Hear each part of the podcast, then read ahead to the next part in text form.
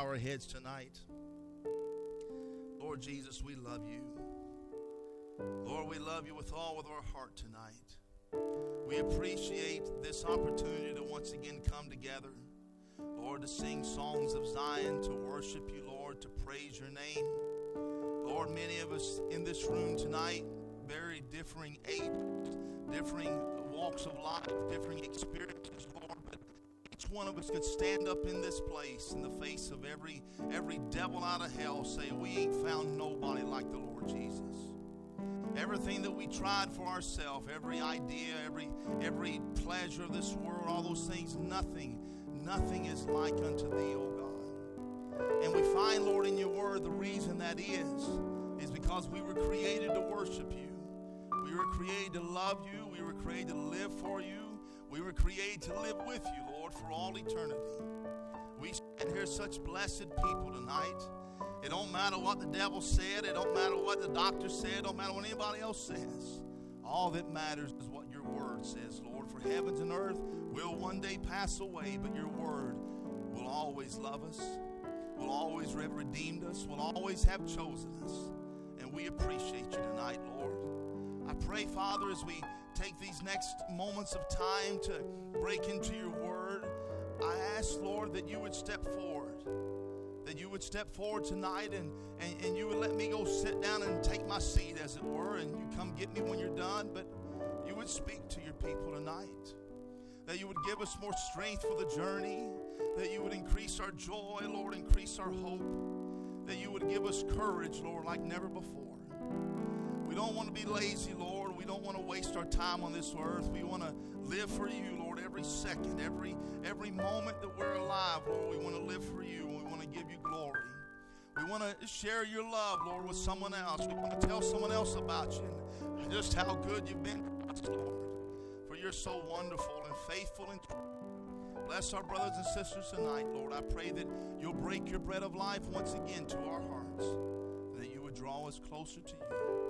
And we love you so very much, Lord, your precious, wonderful name. Amen. Amen. God bless you tonight. I probably don't look like Brother Doug. Brother Doug wasn't able to minister for us tonight. Keep him in prayer. God is very good to his people. We love him. We love Sister Patty. I pray that she's on vacation as well. So remember her while she's working vacation. Keep them in prayer. Uh, if you'll turn while you're standing to John chapter 13, the book of John, chapter 13.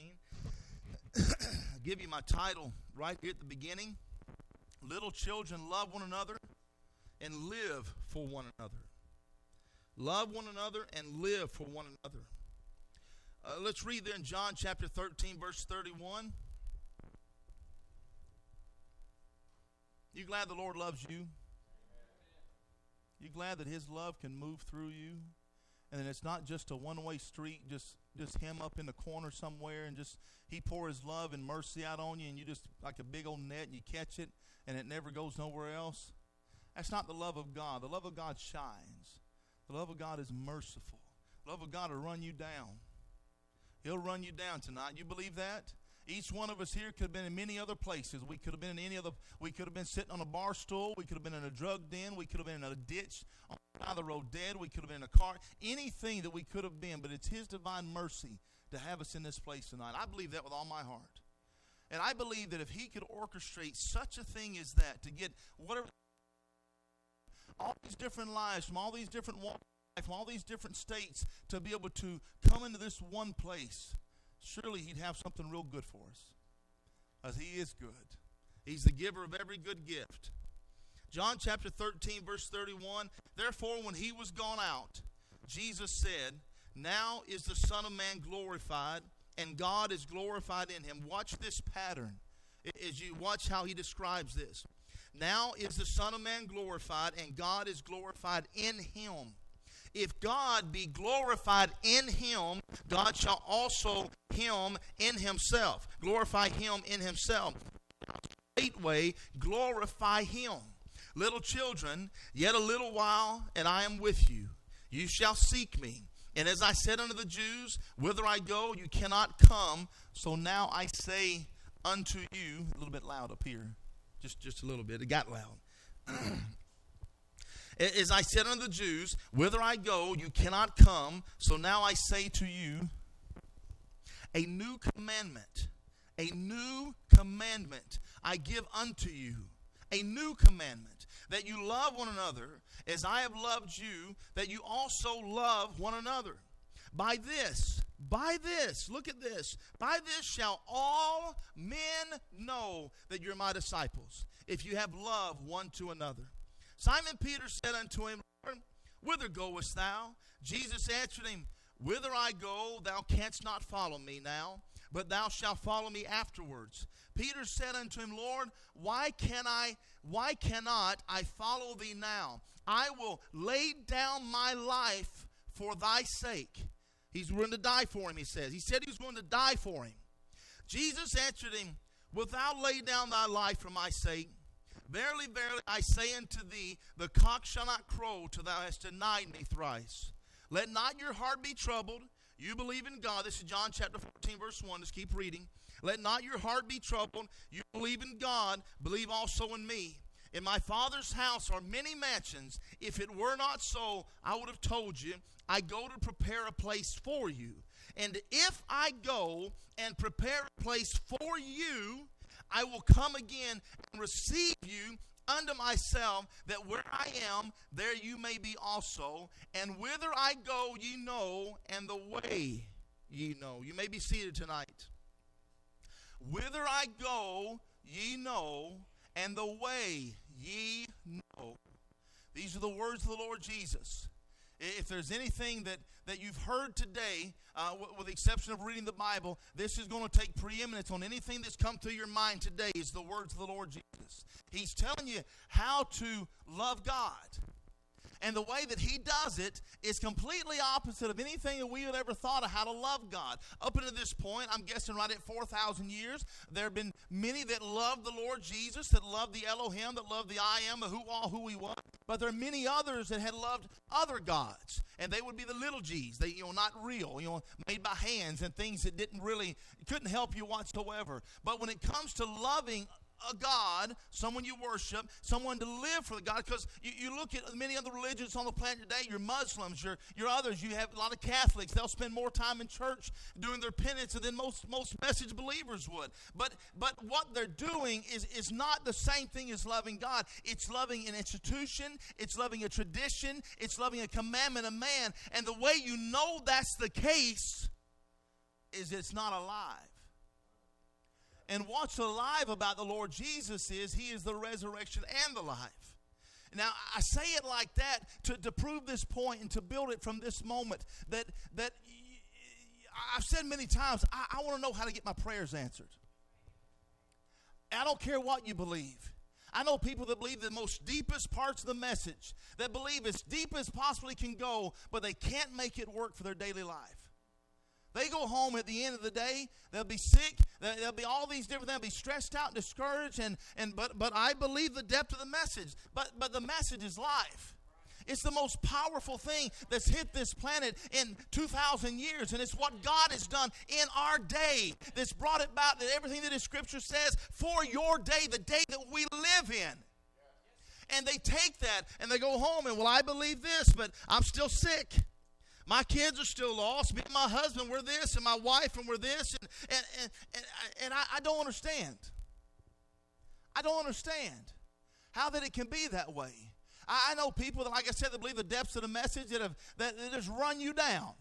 They'll stop on your head so fast, but I believe the depths of the message. But uh, no, I, no, that's not that's not the message, because the message is the life of Christ. I've shared that with you many times. After Brother Branham passed away, there was a Catholic bishop there in Jeffersonville that I don't know if he was at the funeral or, or someone else had said that, but he said, There's never been a man on this planet that helped me to love my Lord Jesus than William Branham. A Catholic bishop said that. That means his pope, that means all the saints that helped me love, he said, my Lord Jesus, like that man did. So again, we're finding how to love him. And the Bible would say, I don't know if I've got that in my notes, but we quote that to you a lot where man will say, I love God by hate my brother. Now, hate uh, you know, a lot of times you got to watch how the Bible will use the word hate. If you go back into certain of the translations, it, it would mean, for example, he said, if you don't hate father, mothers, uh, no, it's not wrong. I said that wrong. If you won't leave anything you put above him, and he said, and, and it would say hate, but it's mean to love less. If you don't love it less than you love him, then, then you're worshiping that. But find the point of the hate is it's not so much as, as loving your brother less than you love God, but you're loving your brother in that way less than you love yourself. See, you hate your brother. You love him less than you love yourself. If you use that word that way, to say that you hate your brother would mean you love him less than you love yourself. See, and we'll get to over in Ephesians when it's talking about the love between a husband and his wife how that he would lay down his life. And Peter just read this to you. Peter's telling the Lord Jesus, I will lay down my life for you. I will let them kill me. I'll let them kill me for your name's sake. Lord Jesus, who is the Word, looks at him and says, You're not there yet. You're not quite there yet. And it's easy to die. It's easy to die. You can, you, you can, you know, for a believer, you, we, if you tonight believe that you are a Christian, you believe that that eternal destination is set, the only reason you're still alive tonight, you believe, is because God wills it. To live as Christ, to die as gain. So, for you to be sitting alive in this room tonight, still living in this sticky old pest house, still walking in this world, still going through the, t- the tests and the trials and all the things you struggle with this week alone, when you could leave and go home, you know it's not for you. It's for His glory. We sprung a leak. But it's for His glory. It's for His glory. You understand me tonight? It's for His glory. Second Corinthians talks about all things are for your sake. All things are for your sake. You're to be conformed to that world not conformed to this world. You're be, to be transformed by the renewing of your mind to be conformed to that world. You're to look like that world. You're to act like that world. To, to smell like that world. Everything like that world because that's where you come from. For example, if we had other people that would be ambassadors from another country would come to America, they would be here to represent that country. And you have people that abuse that, and you have those uh, different ones that, that want to become Americanized and all those things. But there are those that are honorable and that will tell you, no, I'm from there. That's where I live. That's where I'll go back. And I'm going to conduct myself accordingly as a representative of that country. I don't want to come to America and just, you know, have the, the high tops, the, the shorts, the, all these different things and just be kicking it and all that stuff. I, I want to be like a representative of my country, or whatever that might be, because of the pride and the, the honor and the reverence that I want to give where I come from. And that's a natural thought. See, you yourself are not from here. You're absolutely not come from if you've been filled with the baptism of the Holy Ghost. That kingdom of God that's from that other plane, that's from that other dimension, has so saturated your life and it's quickened the seed of God that He planted there to whether you're not from here, you're an ambassador from there. So it's easy to die. You know that, and that's why Paul would say, we don't sorrow as those that have no hope. You don't sit here tonight sorrowing, oh my goodness, my, my, my brother and my sister and all these, they died and, and I don't know where they went. No, you know where a Christian goes. You know, I've heard it said from many other religions that there's not another religion on the planet that dies as well as a Christian. That dies as well as a Christian. For one, you're not been lied to. You don't, you don't think that, well, I'm going to get however many virgins it is if I give my life. You know that lie. They'll, a lot of guys will willingly do that, but they've been lied to. You've not been lied to. I just told you, he said, In my father's house are many mansions. This is someone that cannot lie. That said, if it were not true, if it wasn't so, he said, I would have told you. What does that tell you? So, for example, say, for example, that maybe he wasn't, maybe God wasn't one, maybe God was two. And Jesus is here on earth and is telling you, making this statement In my Father's house, we'll say a second person, there are many mansions. So there's one for you, there's one for you, there's one for you. That's what I believe. And if I get over and it's not true, I'll come back and tell you. And he goes over there. Oh my goodness, we didn't have some for them. Oh, um, I come back to tell you. No, he come back to make something right. And you think God would do that? God has shows us a pattern. He to lead by an example. He's always to lead by an example, and every good leader would lead by an example. You find that many people in your life, you find leaders that, that you don't give a, you know, you, you don't, you couldn't give any kind of honor or reverence to them. You couldn't give a, a, a humble heart to follow them because they're not worthy of you following. They, they'll tell you one thing and do something opposite all day long. Well, it should be this way. No, that's a hypocrite. Peter teaches us as a ministry, and Jesus says about being a servant. He said, "You're not be you're not meant to be lords over God's heritage, but you're meant to be an example to the flock." Meant to be an example so that your life would be lived in such a way. And, and, and that would be even to a quote that what the prophet said you want your life to be lived in such a way before the Lord that Satan don't even know what to do with you. You want your life to be lived in certain ways, so surrendered to God that Satan can't figure out what to do with you. Anybody want that tonight? That when you get up in the morning, Satan's over wringing his hands. He's got a knot in his stomach. He's stressed out. He needs blood pressure medicine. All these things because you just woke up. Here we go again. Oh my goodness. Here we go again. Oh my goodness. Lord, what do we do? What do we do? What do we do, Lord? They just woke up. And it seems like they still believe the word. He said, Will you lay down thy life for my sake? Will you lay down your life? And he's telling me, he said, No, you won't lay down your life because right now you're barely willing to give your to live for me. It proves this. They grab the Lord Jesus. They come at him with sticks and staves. They take him by night. They take the Lord Jesus. They take your the precious fountain of life and they haul him off like a prisoner. And they take him before a, a kangaroo court and they have liars and it's, it's, it's, it's so amazing that, you know, a lot of times you can tell if something's a lie if it's repeated from a different people the exact same way every single time. You're like, wait a minute now. You saw something different. You not that you know from each one. Why you didn't even take from the sermon tonight? You're, you're from here. You're from there. You're from there. You're from you're different ages. You're different walks of life. Things that I say might catch you in a certain way to where that even though you're right here as a witness, you would not say the same thing the person beside you would say. No different than four gospels. So when someone comes along and they're all saying such and such and such, the next person such and such and such, so much even the, the court is saying, every one of them's lying on the Lord Jesus. Everyone. So then they have another person comes up. He lies too. The court says, You're lying too. The court is saying, You're lying too. All this time, Peter's hiding. He's hiding. He just promised that he'd give his life, that he would die for him. And now you won't even live for him. He won't even live for him. He's scared. Scared to live for him it, it can be scary to live for your brother and your sister. It can be scary. What if they want to do something different than I want to do? What if they got a different idea? What if they you find a lot of disagreement just where you want to go to lunch? Supper. I don't even want to go there. We've ate there 35 times this month. I don't want to go back. What if what if you you you got someone your couples together and whatever it is, and you say, okay, today you get to pick where we eat lunch, and they pick someplace completely opposite where you wanted, and you don't even like the place. The last twenty five times you ate there, you got bad.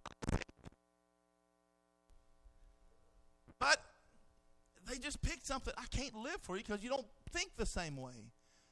But as a sheep, you lay down all your rights.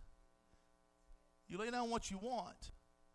And that's why you find the Lord Jesus in the garden, sweat and blood, in such an agony. And he comes back and he tells the disciples, he says, the, the spirit's willing, but the flesh is weak. The Lord Jesus tells the disciples, the spirit's willing, but the flesh is weak. See, your flesh, you know, the person that lives between these two elbows is your own worst enemy. It's your own worst enemy. I, I was, Bethany was talking about this earlier that how the devil will use different things of life to make you lash out there at the people you love the most. That you love the most.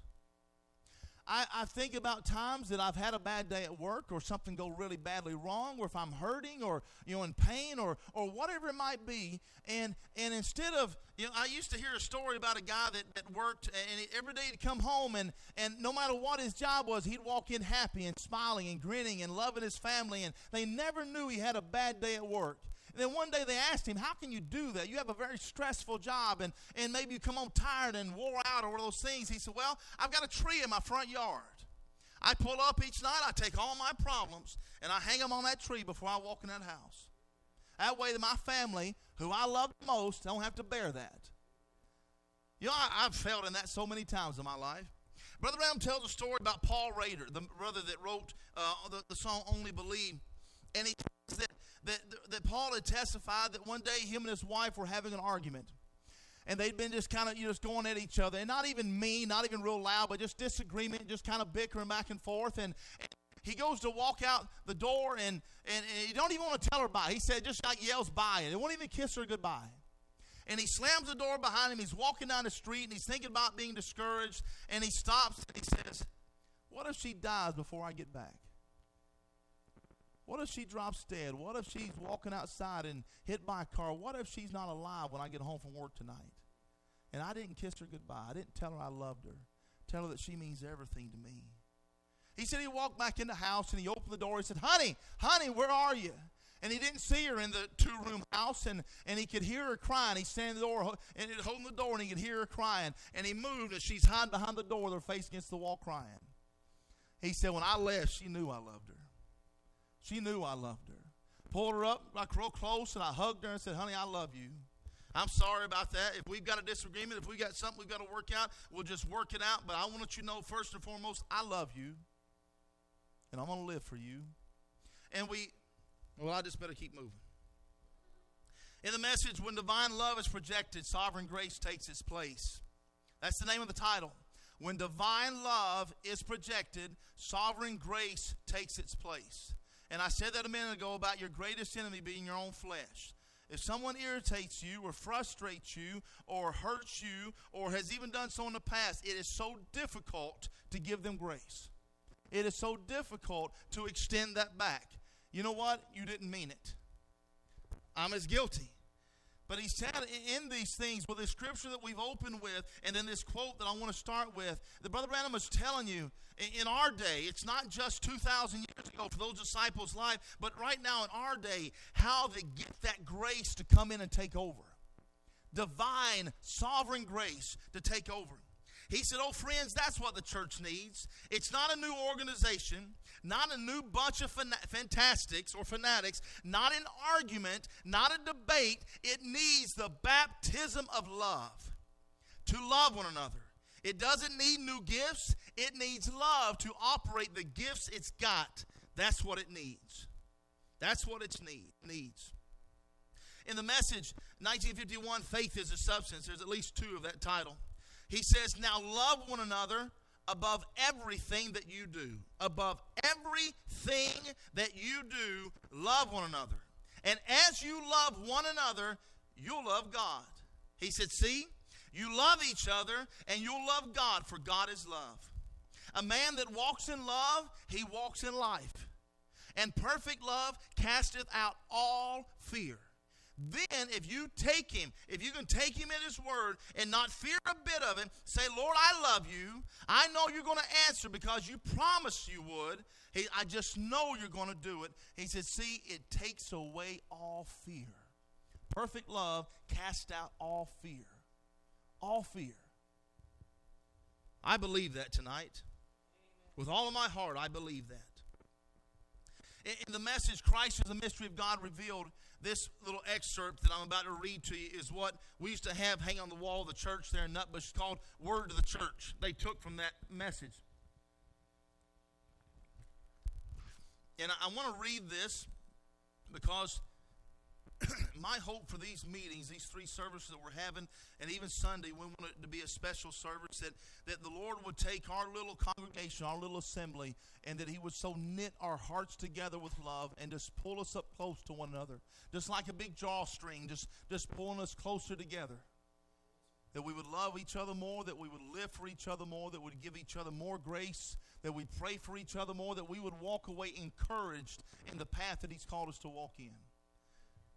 That's, that's, that's my heart's desire. Paragraph 80, Christ, the mystery of God revealed. He says, Love one another above everything. Love one another. He said, No matter what the devil tries to say, Now, you're all one great big sweet group now, but remember my warning, see? Satan won't let that stay that way.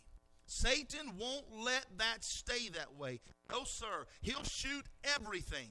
If he has to bring somebody in to make his target, he'll bring some critic or unbeliever in and sit him down, cause him to fellowship with you, the quietness and things. And then he'll shoot that guy with some kind of a poison stuff. He'll start through the church with it. Don't you take sides with it. Don't you have nothing to do with anything else. You stay right, loving and sweet and kind to one another.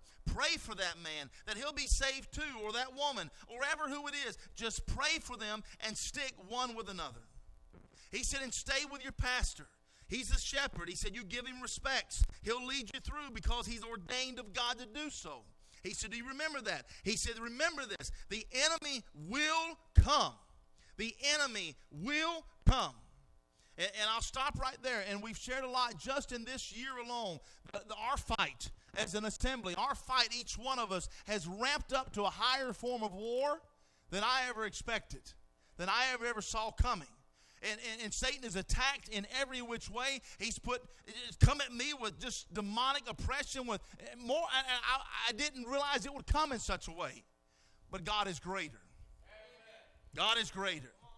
Every devil out of hell was defeated the same day Lucifer was. He was defeated the same day Satan was. I believe that. Now, the way that we can overcome is love one another. Anybody willing to do that with me? You willing to love one another?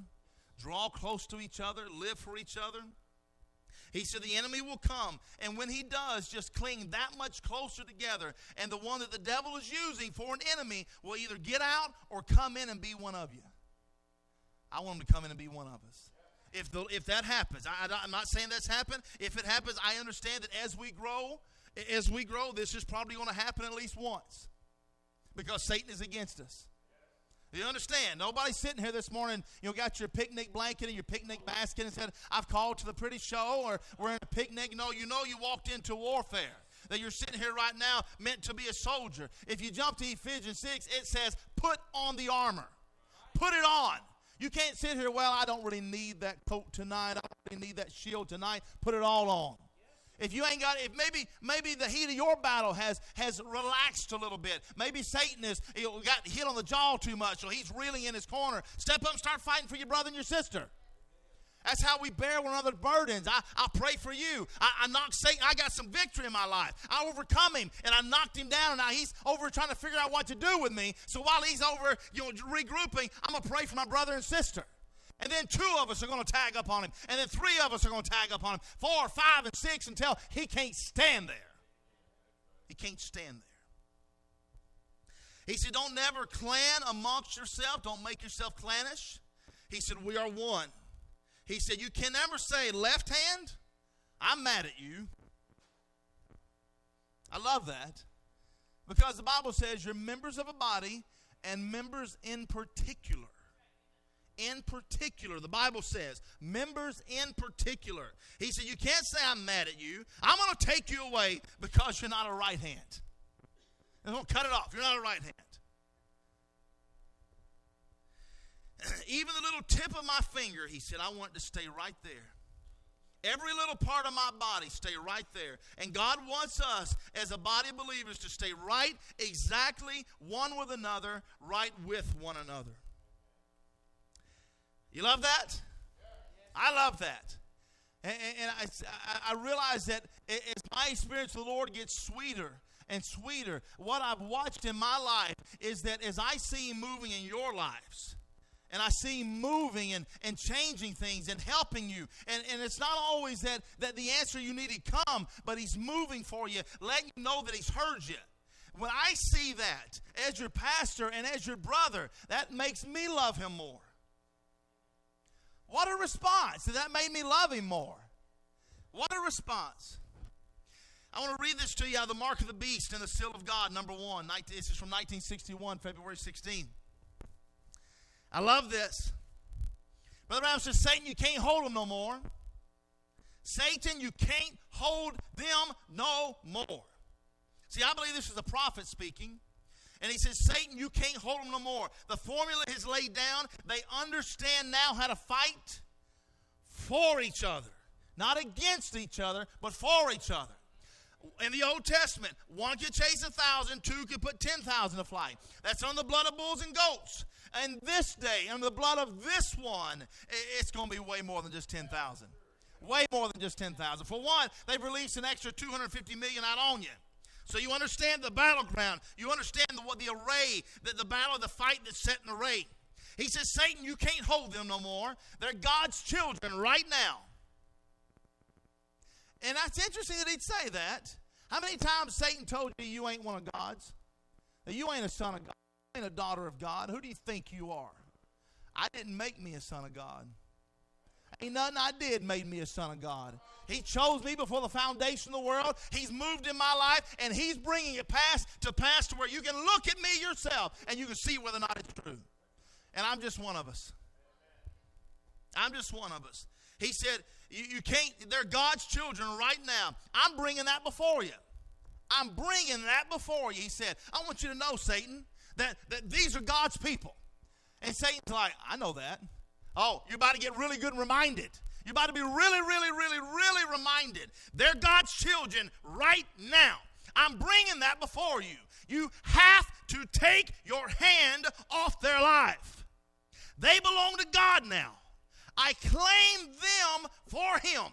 I claim them as trophies of Christ's love at Calvary. I challenge you in a debate. You don't have any legal power.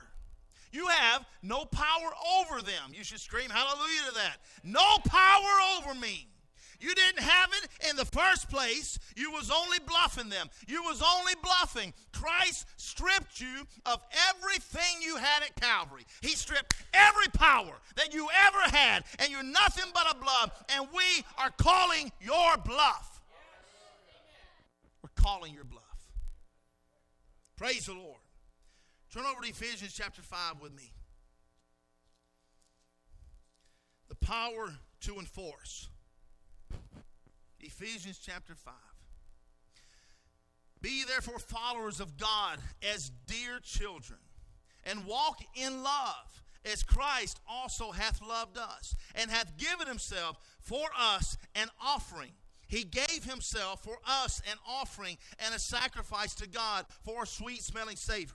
But fornication and all uncleanness or covetousness, let it not be once named among you as becometh saints. Neither filthiness, nor foolish talking, nor jesting, which are not convenient, but rather of giving thanks.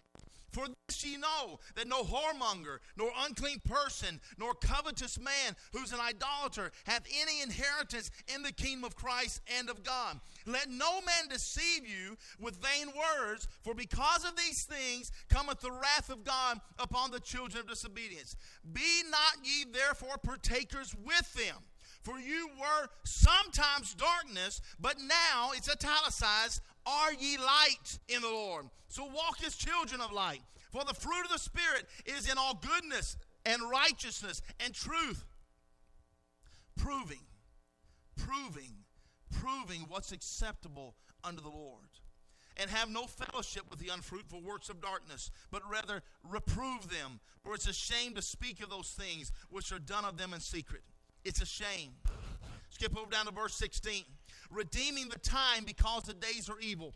Wherefore, be you not unwise, but understanding, but understanding what the will of the Lord is. Understanding what the will of the Lord is. Now turn back to chapter, the book of John, chapter 15. Understanding what the will of the Lord is. I think that'd be something you'd be really want to know tonight exactly what his will is. What is what is his plan? What does he want from me in my walk with the Lord? Because I, am sure you're like me, you want to please him. At whatever cost, I want to please him. Whatever it does to me, I want to please him. John chapter 15, verse 7. He said, If you abide in me, and my words abide in you, you shall ask what you will, and it shall be done unto you. Ask what you will done unto you. Herein is my Father glorified. And that's where we began in John earlier glorifying the Father, glorifying the Lord Jesus. Herein is my Father glorified that you bear much fruit. So shall you be my disciples. As the Father hath loved me, so have I loved you. Continue ye in my love.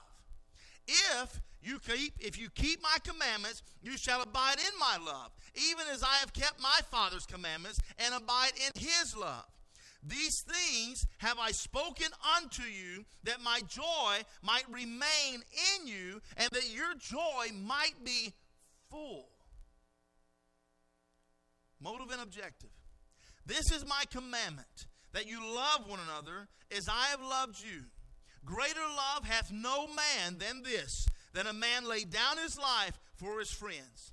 He said, Ye are my friends if you do whatsoever I command you. Henceforth, I call you not servants, for the servant knoweth not what his Lord doeth, but I called you friends. For all things that I have heard of my Father, I've made known unto you. You've not chosen me, but I've chosen you and ordained you. We're still looking at the will and mo- the will, the will and the purpose, the motive and the objective. He said, "You did not choose me; I chose you." You didn't choose me, I chose you. It's easy to be friends with someone that likes you, that's popular, that's the you know the the, the you know the, the, the, the, most popular person in the room, the most the most friendliest, all those different things, and that's who most people would pick. Most people don't want to be friends with the ones that are hard to be around. I, told you, uh, cutting wood back this past winter. We was cutting down, uh, you know, bodock trees or Osage orange, whatever you want to call them, and they're very, very thorny trees. Very, very thorny. They, I've got a lot of tore up clothes a lot of scars from cutting these trees down, and and I was cutting. Uh, uh, the way they are is you, they don't just grow up and then you start the limbs. You have to cut your way to it just to get to the trunk. So you're bleeding you're bleeding by the time you get the trunk. And as I'm doing this, cutting these thorns back, getting smacked in the face, and all these different things, and dripping my coats and my, my shirts and, and bleeding, the Lord tells me the best wood has the most thorns. I thought, oh, Lord, what do you mean by that?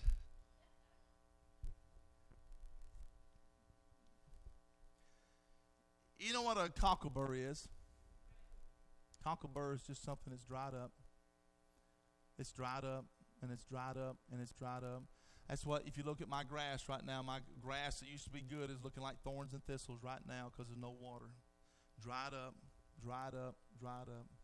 Uh, I've said that to you many times. If you'd have met, if you'd have met Jacob before he became Israel, if you'd have met Saul before he became Paul, you would not want to have been their friends. Paul, Saul would have put you down. Jacob would have robbed you blind. It had been really hard to be friends to them, but all the while God had chosen them. And I say it like that because Satan wants you to think everything's shiny. He wants you to think that if it's hard, it can't be the way of the Lord. But that, in fact, is the way of the Lord, is the harder way. You remember the prophecy that was given through Danny Henry there in Los Angeles that day. They told Brother Branham that because you chose the harder way, you chose his way. It is a straight and narrow path. It is, has many heartaches, has many scars, it has many offenses, but you can't let it shut you down. You can't let it make you clam up. You've got to be able to keep your arms open and keep loving. I know a lot of people that have been serving the Lord for a long time through different honest offenses, honest, honest, they, honest things that would have knocked me to my knees over and over and over. Things that have been done to them. They are so shut off now so closed off, they shut their heart down and they hardened their heart to where that no one can get back in. And I've watched in my own life dealing with uh, someone that's very close to me that I feel like that I started to harden my heart toward them. And uh, I didn't even realize it was happening. I don't want that. I don't want that. And, and I, I think about other people I know that, you know, that, see, this, two things unrelated. This is very personal to me. I, am not just someone sitting in the pew. This is very personal to me. You're very personal to me. If someone was to say something about you, that would really hurt my feelings. I would take it personal, and I would, in my flesh, would probably get irritated and, and, and maybe wouldn't handle the right way. This is very personal to me, and I and I love you very much, and I'm very. Eh, Paul would say I'm setting the defense of the gospel. Me and my flesh is maybe setting the defense of you, whether you're right or wrong. But I love you, so it's hard to be able to be able to do this job, and when offenses come, different scars, not to shut down. I don't want to be like that. I know too many people that way. They just shut down, and then I, I, show up, I preach, we go home, and it's just that kind of a service. The Lord can't move in that kind of a heart. And even if it hurts bad, I want Him to move in my heart. And that's just me being honest with you. Even if it hurts bad, I want Him to move in my heart. And I say that knowing that we went through quite a bit of hurt in the last couple years, three years, four years, whatever it is, more than I ever expected. I don't want it to shut me down. I want to keep loving like the song says, until there's just no more love. And now the thing about love is it's a boundless and eternal supply. It cannot wear out. You love the Lord? Where was that? Verse 16. You've not chosen me, but I've chosen you and ordained you that you should go and bring forth fruit, and that your fruit should remain, that whatsoever you shall ask of the Father in my name, he may give it you. These things I command you that you love one another. Now, he just told you how to get your prayers answered. He just told you how to get what you needed. And it's through something as simple as loving one another. No, that's too simple. It can't be that. And then there again, like I said, there are honest offenses. There are honest scars. They, they ask Jesus, you know, when he'll come back to, to the Jews, and, and they'll ask him, and they're, Ram described that so beautifully. He said they'll be there and they'll fall in love with him as soon as they see him, and they'll be in love with him, and they'll be screaming in adoration, and we love you, we love you, we love you. They get closer to him, and they see the scars in his hand. Where could you have possibly gotten that in the house of my friends? David says something along the same lines. He said that about different ones that had hurt him, even in the house of the Lord. He said that maybe it would have been easier that these people that had hurt me is if they weren't the same one to walk in the church door with me.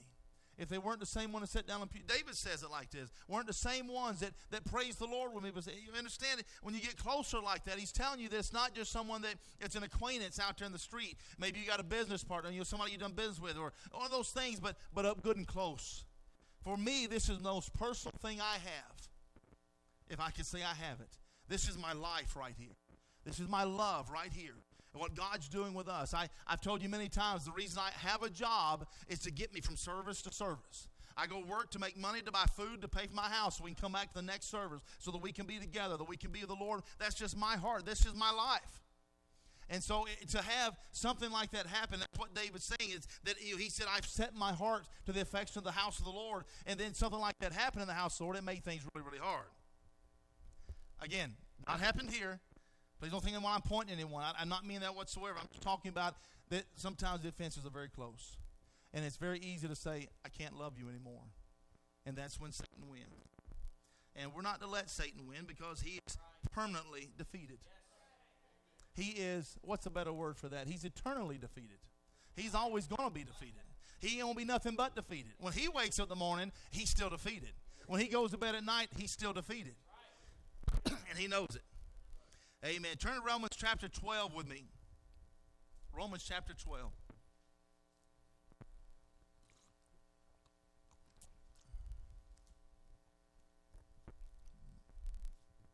He said, I beseech you, verse 1, Romans chapter 12, verse 1, I beseech you, therefore, brethren, by the mercies of God, that you present your bodies a living sacrifice, not just once a year, not just once a month, but a daily, minutely, secondly, as your heart beats, as your thoughts process, as you take in breath, a living sacrifice.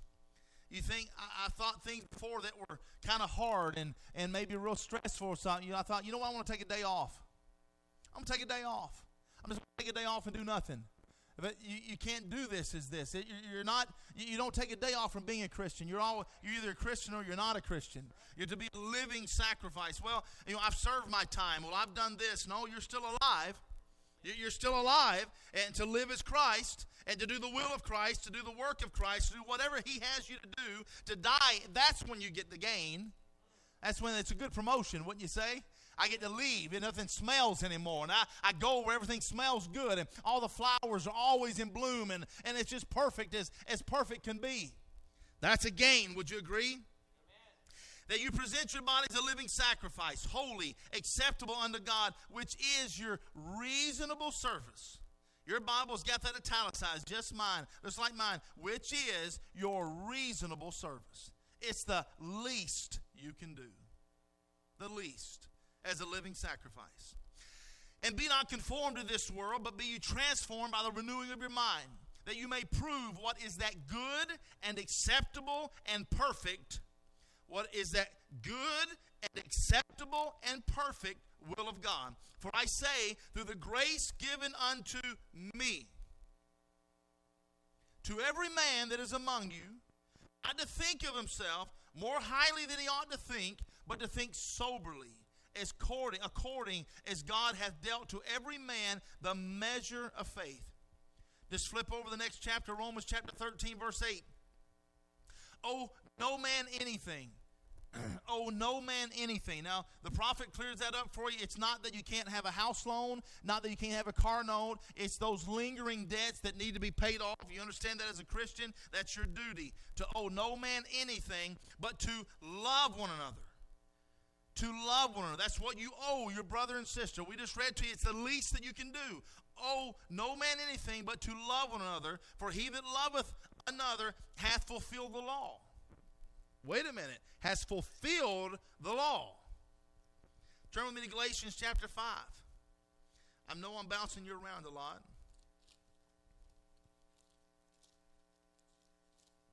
Galatians chapter 5, verse 13. For brethren, you've been called unto liberty. Only use not liberty for an occasion of the flesh, but by love serve one another. For all the law was fulfilled in one word all the law is fulfilled in one word, even in this, thou shalt love thy neighbors thyself. But if you bite and devour one another, take heed that you be not consumed one of another. This I say then walk in the Spirit, and you shall not fulfill the lust of the flesh. For the flesh lusteth against the Spirit, and the Spirit against the flesh. These are contrary the one to the another the one to the other, so that you cannot do the things that you would. But if you be led of the Spirit, you're not under the law. You're not under the law. Turn over to me to 1 Thessalonians chapter 3. 1 Thessalonians chapter 3, verse 12.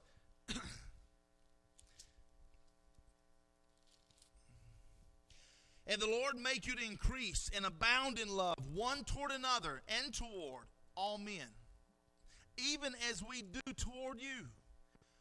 Abound in love one toward another. Okay, we're good with that. We'll stop right there. It's just us. We love each other, and, and that's just all of us. We shut the doors, no one else. He said, All men. All men. Love all men. Turn over to 1 Thessalonians chapter 4, verse 9. Verse 9. But as touching brotherly love, you need not that I write unto you, for you yourselves are taught of God to love one another. And indeed, you do it toward all the brethren, all the brethren which are in all Macedonia. But we beseech you, but we beseech you, brethren, you increase more and more, more and more. Turn over to 1 Peter chapter 1. 1 Peter chapter 1, verse 22. Got to get there myself.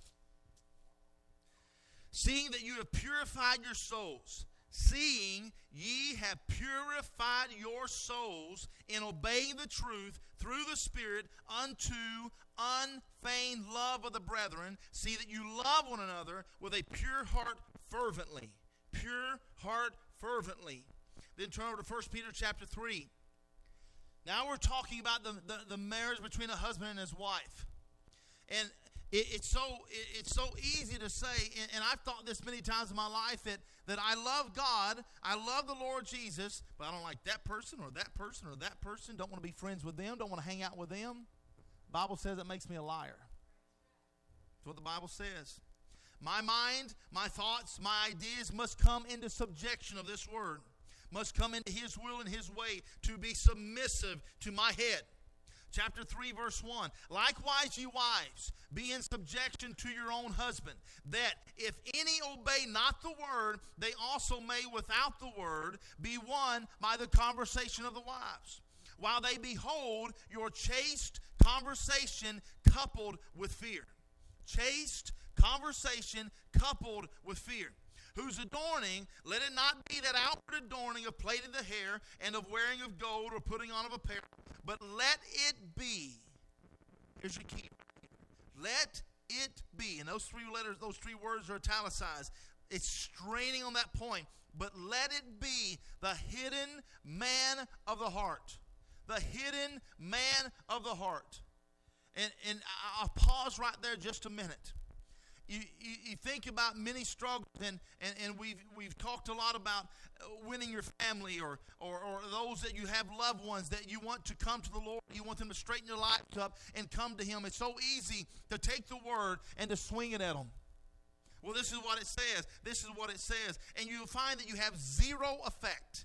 You have absolutely zero effect in that manner. But he's telling you right here that if you can let that hidden man of the heart, because with God, all things are possible. With God, all things are possible. In your own flesh, in your own temperament and personality, because there's a difference between personality and character. There's a big difference between personality and character. In your own temperament, personality, and all those thoughts, you would maybe, like Moses did, take the stones, take the tablets, and swing it at them and break the word. But that's what the word says. It does, but in that manner, they can't receive it. They can't receive it. Well, you should believe what the word says. They should. Not disputing that. But they've got everything against them too. Satan's against them nonstop. Satan's against them nonstop to keep them his prisoner. To keep them his prisoner. Um, I, didn't look that quote up. Brother Branham was talking about that where you know that vision that was seen that that these people were hid behind these bars, and he said they were great big bars. Great big bars. And the angel of the Lord said, Let them loose, set them free. And he said, I cannot move those bars. It's impossible for me to move those bars. And he said, The Lord comes along and said, You can do this, you can do this. And he steps back and he says, House of hell, give way in the name of the Lord Jesus Christ. And he said, The creaking and moaning and groaning when those doors exploded open. Amen. See, the battle's not yours, it's his. The battle's not yours, it's His. And for us, I say this all the time there's nothing good about me. There's absolutely nothing good about me. So, any good desire, any good that would love someone, that would pray for someone, that would claim someone through the blood of the Lord Jesus Christ, that is the Lord Jesus Christ doing it through me. And you in the flesh, well, I believe that's what he's doing, but I'm seeing no movement. Don't worry. God's working. God's working. You believe He's able? We sang that song earlier. I believe He's able to accomplish what concerns me. You take that home tonight, you can stake your whole life on it. He is able and willing to accomplish what concerns me. He can bring it to pass. Because again, the battle's not mine, it's the Lord's. It's the Lord's. But let it be the hidden man of the heart, in that which is not even the ornament of a meek and quiet spirit, which is in the sight of God of great price. A meek and a quiet spirit is a great price to the Lord. For after this manner, in the old time, the holy women also who trusted in God adorned themselves, being in subjection under their own husbands, even as Sarah obeyed Abraham, calling him Lord, whose daughters you are as long as you do well. There's a clause right there. Well, he's not worthy of being called Abraham. We not always are. I, am not always am. That ain't good English, but it's true. But he said, as long as you do well and are not afraid with any amazement. What do you think he means by that? Not afraid with any amazement. One translation is terror, not afraid with any terror. Uh, he's not trying to kill you. He's not trying to do these things to you, but not afraid with any amazement. I, I would take that with trying to mix it with a with a, a hope of faith. Now I understand the situation's bad. I understand the relationship's bad. I understand things are hard. Yes, but I believe in a God that can do anything. I believe in a God that can do anything. I believe in a God that answers my prayer. I believe a God that will honor my faith. I have done what the Bible said. I've done this exactly the exact same pattern and template for my life for what He requires, and I will not be amazed when He does it. I'm going to count it as done. I'm going to go ahead and count it as done. Abraham, he was told, You're going to have a son. You're going to call his name Isaac. He goes home. Sarah, guess what? We're going to have a son. She'd already been barren for 60 years, 65. 65 years up to that point. Had already been barren. Lived with her since a young girl. She's like, What changed? I ain't been able to have kids all this time. Don't worry, you're going to. You feel but you feel pregnant? I don't feel pregnant. The next day, how you feeling, Sarah? Not pregnant. It'll happen tomorrow. Next day, next day, 25 years. Next day, how do you feel? Still doing it. Still believing. It's going to happen. And he got taunted all the time. Everybody come by. Hey, Father of Nations, how many kids you got today? How many kids you got today? It don't matter what anybody says. It don't matter how long it takes. God said it, it'll come to pass. It'll come to pass. I promise you, it'll come to pass. Likewise, you husbands. Now, back in our court, balls in our court. Likewise, you husbands, dwell with them according to knowledge, giving honor unto the wife as unto the weaker vessel, and as being heirs together. Heirs together of the grace of life, that your prayers be not hindered. What would the negative of that be? That if you're not that way, that your prayers are hindered. If you do this and your prayers not be hindered, then to me, that if you don't do this, your prayers will be hindered. And we've shared that with you out of Mark 11, where Jesus said that as you stand praying, after he done told you how to move a mountain, after he told you how to move a mountain, he also says, if when you stand praying you won't forgive, then you won't be forgiven. You won't be forgiven. Finally, finally, be you all of one mind, having compassion one of another, love as brethren, be pitiful, be courteous, not rendering evil for evil. There's your flesh right there. Well, you said it first. I know what you did. It's, it's something you war with, something I war with every day not rendering evil for evil or railing for railing, but contrariwise blessing, knowing that you are thereunto called, but you should inherit a blessing. You should inherit a blessing. For the he that will love life and see good days, let him refrain his tongue from evil and his lips that they speak no guile. Let him eschew evil and do good. Let him seek peace and ensue it.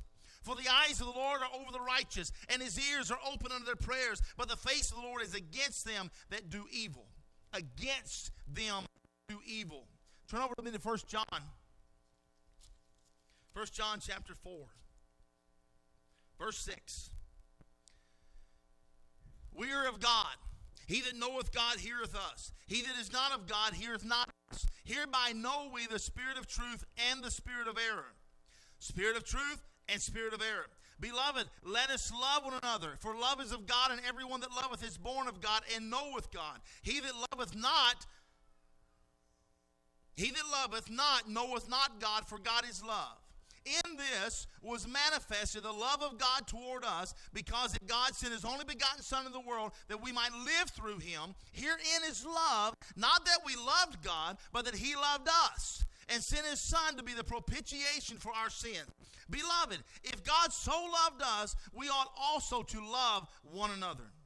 No man has seen God at any time. If we love one another, God dwelleth in us, and his love is perfected in us. Hereby know we that we dwell in him, and he in us, because he hath given us of his Spirit.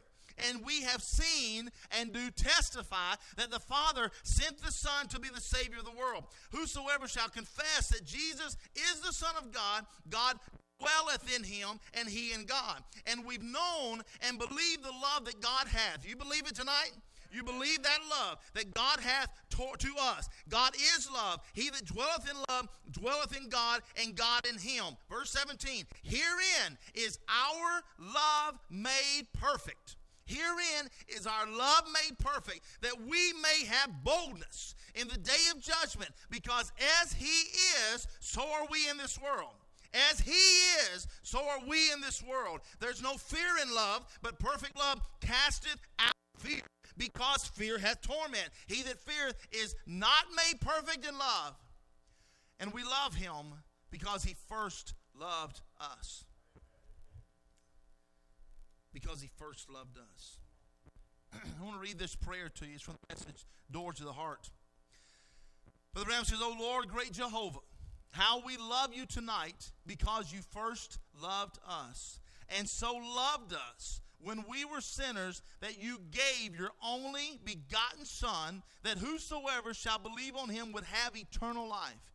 This we know, we passed through death unto life when we have fellowship one with another and love one another, and the blood of Jesus, thy Son, cleanses us from all unrighteousness. Father, let the Holy Spirit, wave after wave, sweep over our souls and cleanse us from the things of the world. Come into our hearts tonight, Lord, and not only not only to be savior. Don't just come into my heart to be savior, but be Lord. Be my Lord. Take our intellectuals, cast them from us, Lord, if they're contrary to your word. Let us see only Jesus and Him crucified. Let us walk not according to our guidance of our minds, but by the guidance of the Holy Spirit. Grant it, Father. Let's all stand to our feet tonight. We have our musicians come. the beauty of love. I got to thinking earlier about Mary and Gabriel coming to her and and and we've shared that some with you as well what it meant for her to accept that for her to make that statement be it unto me according to thy word and I've read to you a lot tonight of the word and what God says and I've shared with you many times I believe that word is supernaturally creative and if you can put that to work in your life, it will change you and bring you about to what He says to be. Now, uh, in that, in that love, the angel comes to her and he tells her this. I can only imagine the anointing. I can only imagine the blessing. I can only imagine the environment that was going on right there when he appeared. And he tells her, Fear not. And he brings that to her and he, and he makes that salutation Blessed art thou among women. Blessed art thou amongst women. Now, God, through that messenger, is telling her you're blessed. But what this blessing cost her in a natural and physical uh, environment of her life was she to be constantly ridiculed, constantly run down, told all the time you're just a whore, you're just a harlot, you've done all these things, you must have slept with a Roman centurion, and this is an illegitimate child. That's all you are. Not everybody believed she'd met an angel. There were more critics out there that were constantly telling her, You're lying, that never happened. But the angel said, I'm blessed. The angel come to me and said, I'm blessed. You're going to have the struggles of life. You're going to have the critics. You're going to have all those things. And if you listen to them, it'll shut you down. It'll absolutely shut you down where you can't love anymore. But we can find, even in that life, or to take that burden, to take on that burden. The Bible says to bear one another's burdens. What a burden it was to be his mother to be able to be the incubator to carry. Can you imagine that burden? Everybody else, when you go to have a child, if, if it's not out of wedlock or something like that, most of the time it's a very happy thing. It's the it's the beginning of your life. It's the joy. It's it's it's, it's all these things that, that you've been living for. And you want your life to go that way, to be able to have a child and to raise it to know the Lord. And yet here you are, and everywhere you walk, people are looking at you like that. And they're looking at you like that. Yet all the while, all the while, you're holding the fountain of life in your hands. All the while, you're holding the Creator. You're holding the Elohim. You're holding the I Am in your hands. As a child, as a baby, raising him up, and people looking at you like that. What if she'd have told him no? The cost is too great. It's too heavy. It'll hurt. It won't be comfortable. It will not be always fun. You think she walked into it blindly? I don't think you can stand in that presence and, and walk into it blindly. Because I guarantee you, told the way's hard. But there's a way maker that walks with you. Even to the day that he died, I had to stand there and watch him do that. I don't know. Maybe there's so much of his life that wasn't recorded in those 30 years. But there are things that she knew that wasn't recorded. You find that at the wedding in Cana. Whatever he says, do it. He done told the disciples multiple times, and she was following well on with them. I'm to die. They're to take me. They're to scourge me. They're to mock me. They're to do all these things to me for your sake. Then they're to take my life. But fear not, I'll raise it up again. It doesn't feel like love. I feel like a strange way to do it. But that He would live for you. I've said that many times uh, recently that you find the Bible talking about how that the days were shortened.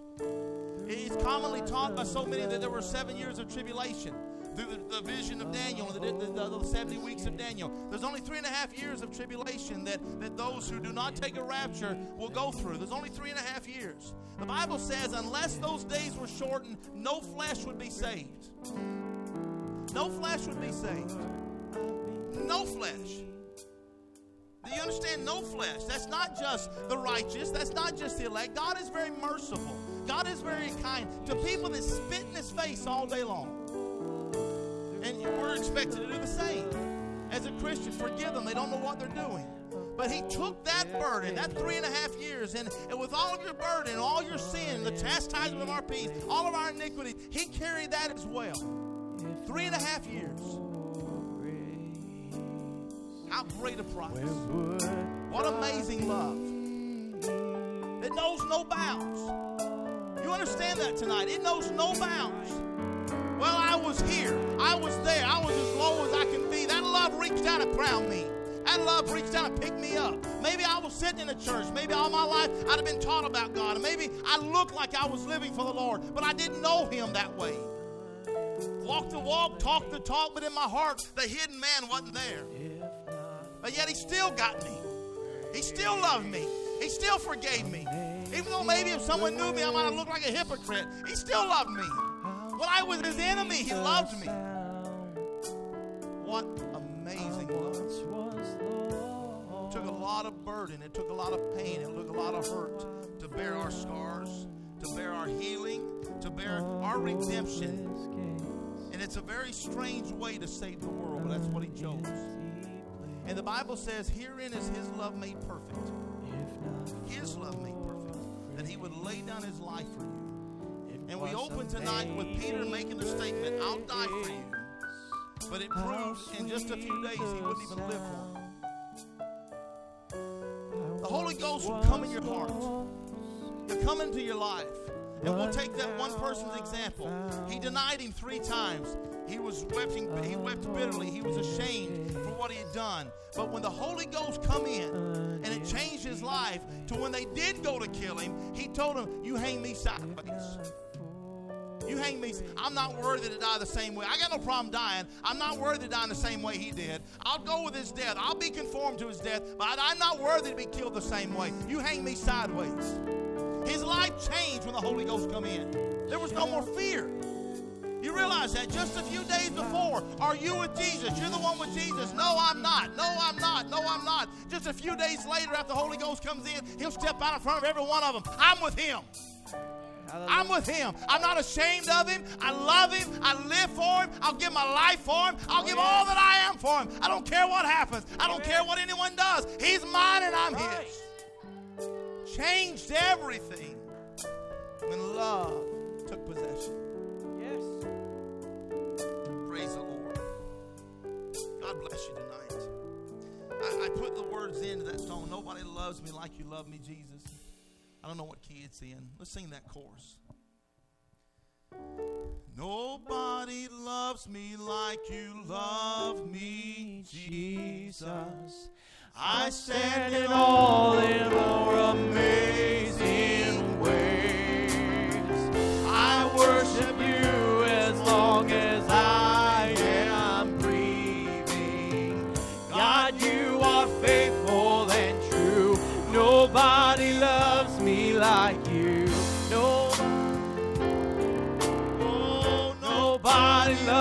me like you love me,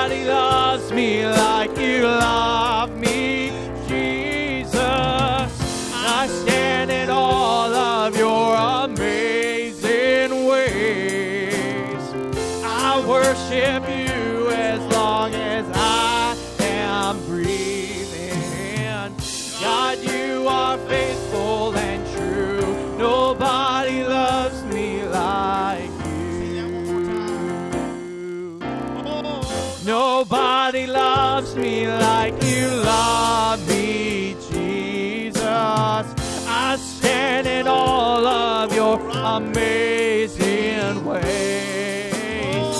I worship you as long as I am breathing. God, you are faithful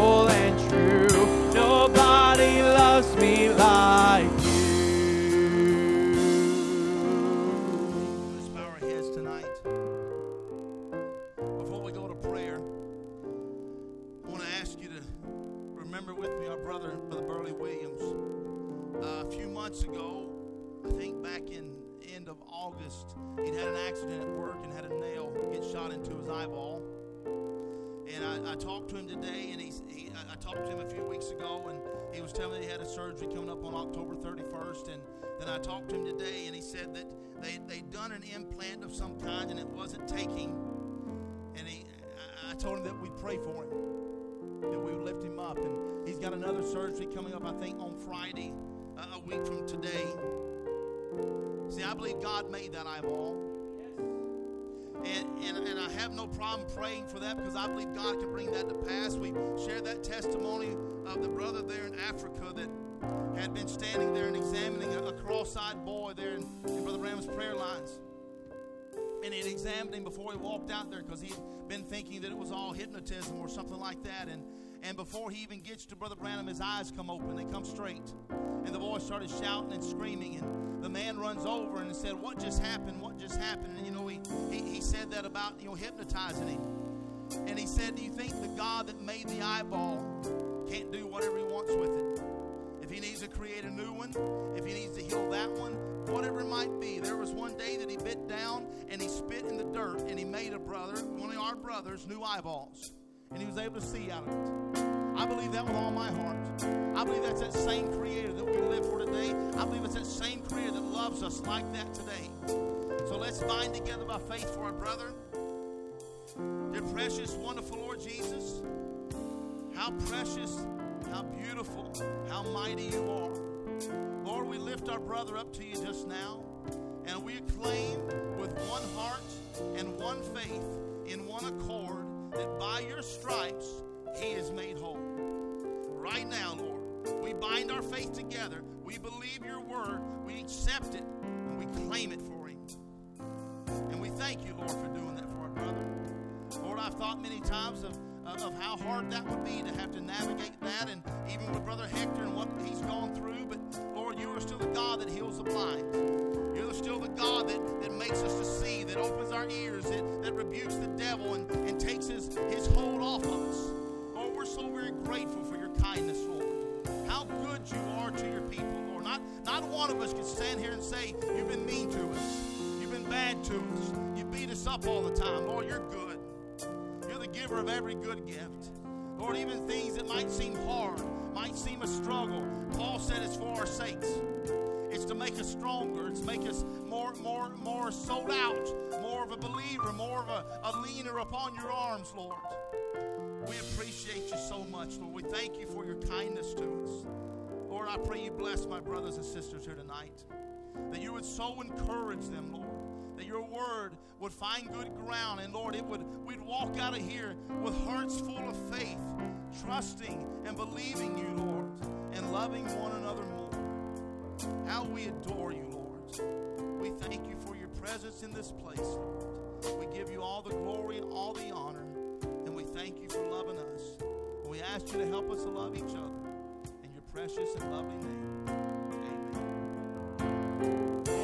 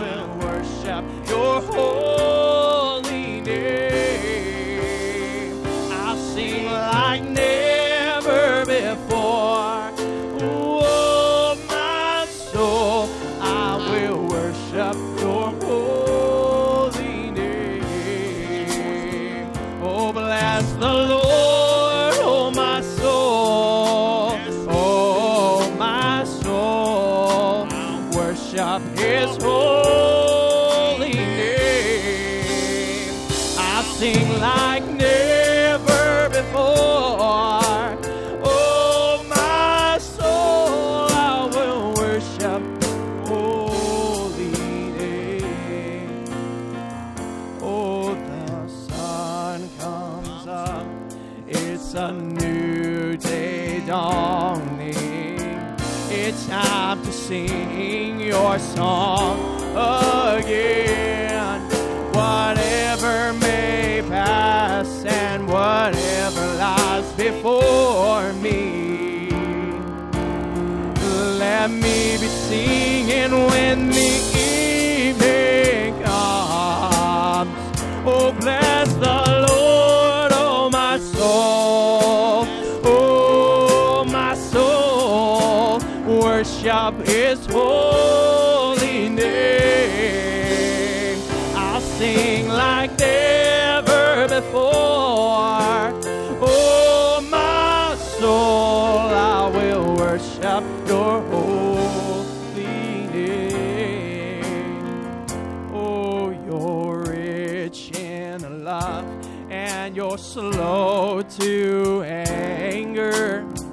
Your name is great and your heart is kind. For all of your goodness, I will keep on singing. Ten thousand reasons for my heart to find. Oh, bless the Lord.